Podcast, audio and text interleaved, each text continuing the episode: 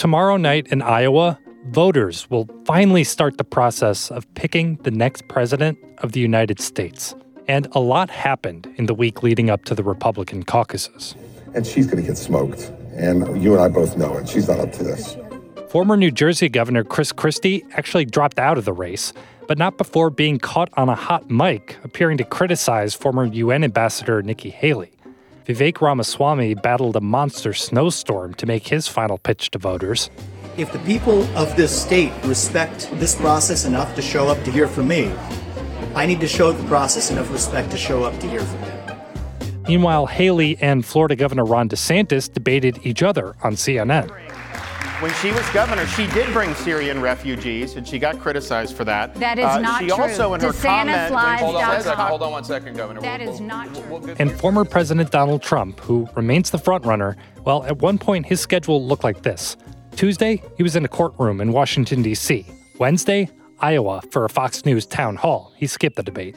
Thursday, back in court, this time in New York City. So I just want to let you know that we have our best poll numbers, we have the best everything, despite this, and maybe because of this, because the people of the United States, all of those people back there, but the people of the United States really get it. They get it better than anybody else. Yeah, please. And we've said it before, the courtroom is the campaign trail for Trump. It's baked into his political strategy. And so far, it's working. But as more and more Republicans step up to make their voices heard in the weeks ahead, the question is, how many of them will say, we want somebody else? My guest this week is CNN chief national correspondent John King. For most of the last year, he's been having these in-depth conversations with voters in Iowa and all around the country as part of his project All Over the Map. Today, we're going to talk about what he's heard. From CNN, this is one thing. I'm David Ryan.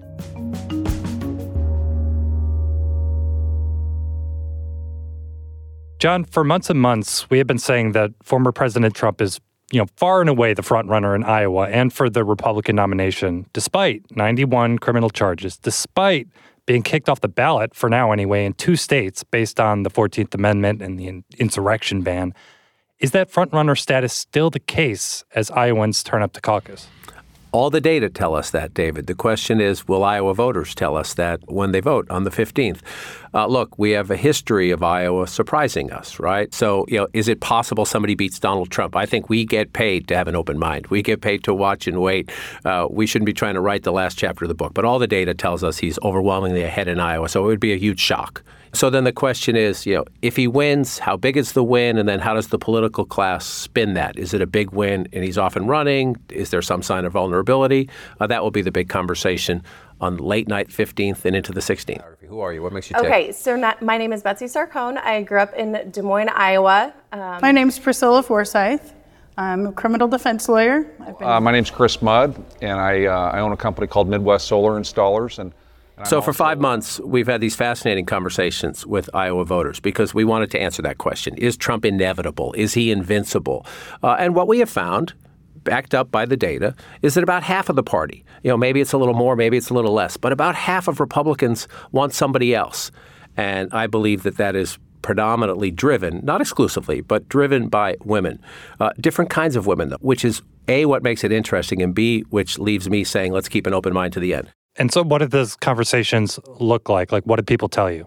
So you come to the Des Moines suburbs. To me, this is the biggest question mark of the state. 60,000 new people living in the Des Moines suburbs since the 2016 caucuses, when Ted Cruz barely beats Donald Trump. That's the beginning of the Trump takeover of the Republican Party. 60,000 new people live there. Now, they're not all Republicans. They're not all voters. But that's a big wild card to me. That's where we meet, Jocelyn Taylor. I just think we need to start to move on into a younger generation. And Trump's right there with Biden. So I don't consider him in that pool of a Haley and a DeSantis. And she essentially helps businesses that are looking to build new buildings. She helps manage the construction projects. She's an entrepreneur. She's a single mom. She's a working mom. She's really busy. Betsy Sarcone. I think the victim mentality has run its course. I think at this point, accept responsibility here. I mean, there's clearly clearly things going on.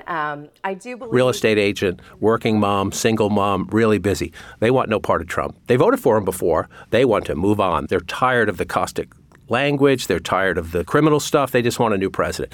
But then you move way down to Ringgold County in the southern part of the state, one of the most conservative counties in Iowa. I love being in the pasture with the cows. That's where we meet Shannon Ebersole. We raise Maine Anjou cattle, and we sell a lot of replacement bulls and heifers and grass-fed beef. And you've been doing this how long? About 25 years. She's a rancher. She's got cows. It's a cattle ranch. It's a farm. She voted for Trump. I love what he did for small businesses.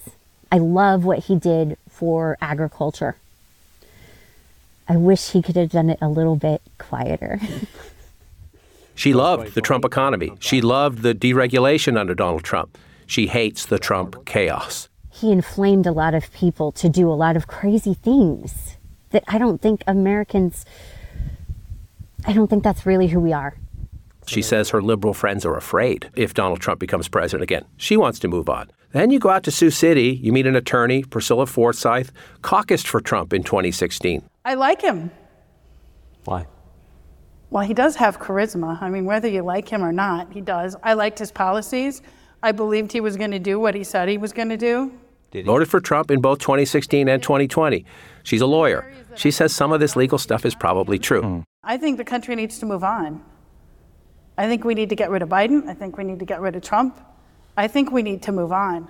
So that's where you get, an attorney in the western part of the state, very conservative, a farmer down in the southern part of the state, suburban moms, more traditional, Trump kryptonite, as I call them there. So there is an interesting possibility of a coalition because all four of those women I just mentioned are for Nikki Haley. Right. I was going to say, do they all want the same other candidate that isn't Trump? They do at the moment, and they're attracted to Nikki Haley.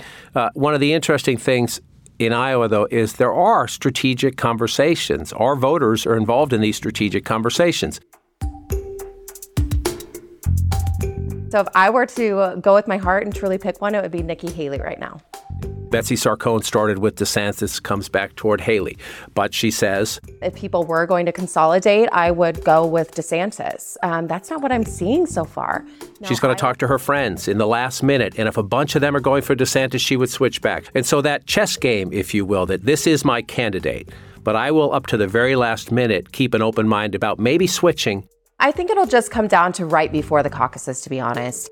That's what leaves me thinking, let's be a little fluid here and watch this out to the end, because people are going to show up on caucus night, look around the room, take a read, and say, okay, do I stick with the same candidate I had when I walked in the door, or do I think there's something afoot here and I can help if I do something else?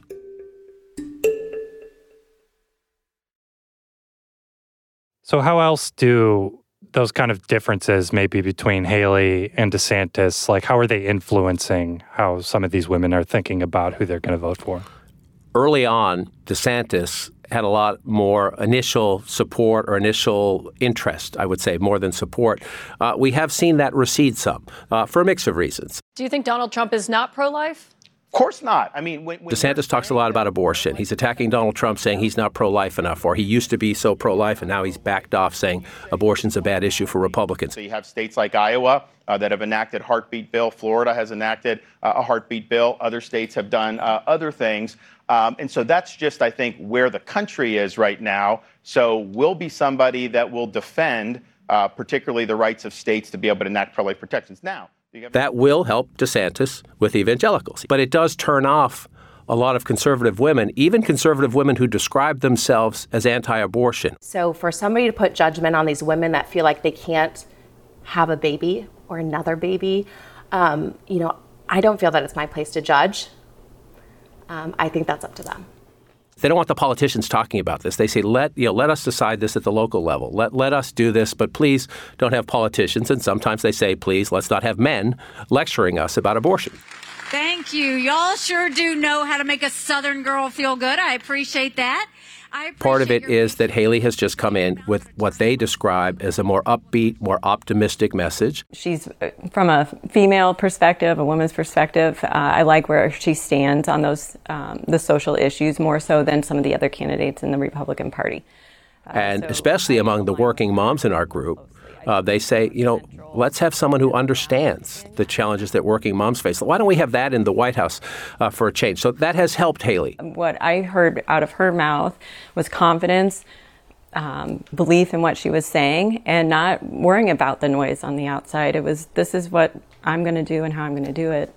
Is it enough? You know, that's why we count votes on caucus night. But we have seen this sort of ebb and flow that our group originally was sort of more pro-DeSantis, but looking at Haley, and now they're more pro-Haley with still the possibility in the end of reconsidering DeSantis. But especially after our CNN town halls, again, we checked back in with them.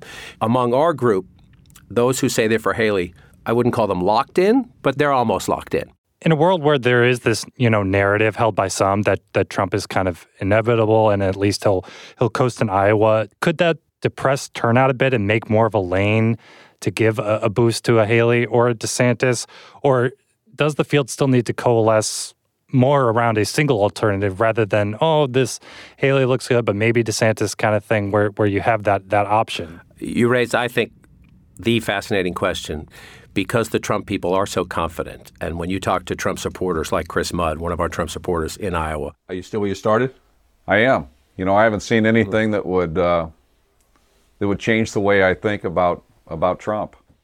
His family, they're all in for Trump, except Chris Mudd's wife is probably going to vote for Nikki Haley. But his brothers, people in his family business, they're all for Trump. Anywhere in the back of your mind do you think, well, wait a minute, what if he's convicted on one of these? Will that affect his viability? Will that help Biden? No, I don't. I don't worry about those indictments. I don't think they're fair. I think Trump. So do they become complacent? Does Trump seem so inevitable that if it snows, if you're having a busy day at work, if you're not feeling well, do you show up? To the Trump campaign's credit, whatever you think of Donald Trump, they have a much more professional organization this time. We have these polls that show us we're 35, 40 points up. Forget them. Pretend we're 1 point down like you young guy. So there, you touch on something I think that is very important, but the Trump campaign does seem to be aware of it. Boy, I tell you, the biggest risk is you say, you know, we're winning by so much, darling. Let's stay home and watch television. Let's watch this great victory. And if enough people do that, it's not going to be pretty. But we're not going to let that happen. You know, I'm going to be... Then the second part of your question is, is there a consolidation? If somebody wants to come out of Iowa, maybe it's second place, but with a wow, you know, is this possible as we move on to New Hampshire and beyond? It's going to have to be more consolidation than the polls show us exist right now. You're going to be at the Magic Wall on caucus night? We will be 99 counties in Iowa. One of my favorites, having a lot of fun on caucus night, explaining the quirky rules, watching the votes come in. Iowa has changed so much. This is my 10th campaign, and Iowa is so different now than it was when I started in 1987, 1988, that for me, just the learning curve and studying the change and watching the change sometimes unfold on live television in front of you as the results feed into the Magic Wall, that's what makes it so fascinating. I was going to say, can you give me one place or one specific trend that you're going to be looking for that would tell you, like early on, that, oh, this is not going the way that we thought it was going to go? I'll give you two. Watch those Des Moines suburbs where the big population growth has been. One of the things I always focus on when you're doing an election is, sure, you're going to compare it to the last one, but what's new? What's different? Well, the Des Moines suburbs have grown exponentially since the last competitive Republican presidential caucus. So watch there. And then we know, we've known this for years, Donald Trump's bread and butter, his greatest strength is rural areas, where there may only be a couple hundred votes here, a couple thousand votes there, but they're mostly for Trump. That's where he gets 70%, 80%. And when you add that up, you know, you take 50 small rural counties. That's how you run up the score. Right. You add up all those votes, that runs it up. So if you see, you know, Trump voters coming out of the woodwork in the tiny rural counties, well, then Trump's going to win. If there's some split there, if DeSantis has made inroads, if Haley has made inroads, if Ramaswamy takes away a tiny bit of the Trump base. So that's what I'll be looking for. Two places, the Des Moines suburbs and then all those little tiny rural counties where it's a couple hundred votes. But when you add them all up, they make 10,000, 15,000 and more. Watch them. Well, we'll be watching right there with you. John King, thank you. My pleasure. Thank you.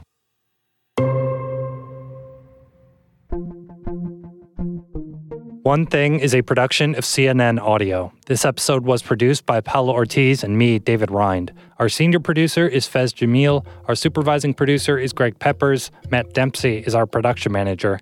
Dan DeZula is our technical director, and Steve Lichtai is the executive producer of CNN Audio. We get support from Haley Thomas, Alex Manassari, Robert Mathers, John D'Anora, Lenny Steinhardt, Jameis Andres, Nicole Pesseroux, and Lisa Namorow. Special thanks to Ali Malloy and Katie Hinman. Don't forget, you can follow all the results from Iowa on CNN, on CNN.com. We'll have live updates there. And, of course, at the CNN 5 Things podcast, we'll keep you up to date. We'll be back next week. I'll talk to you later.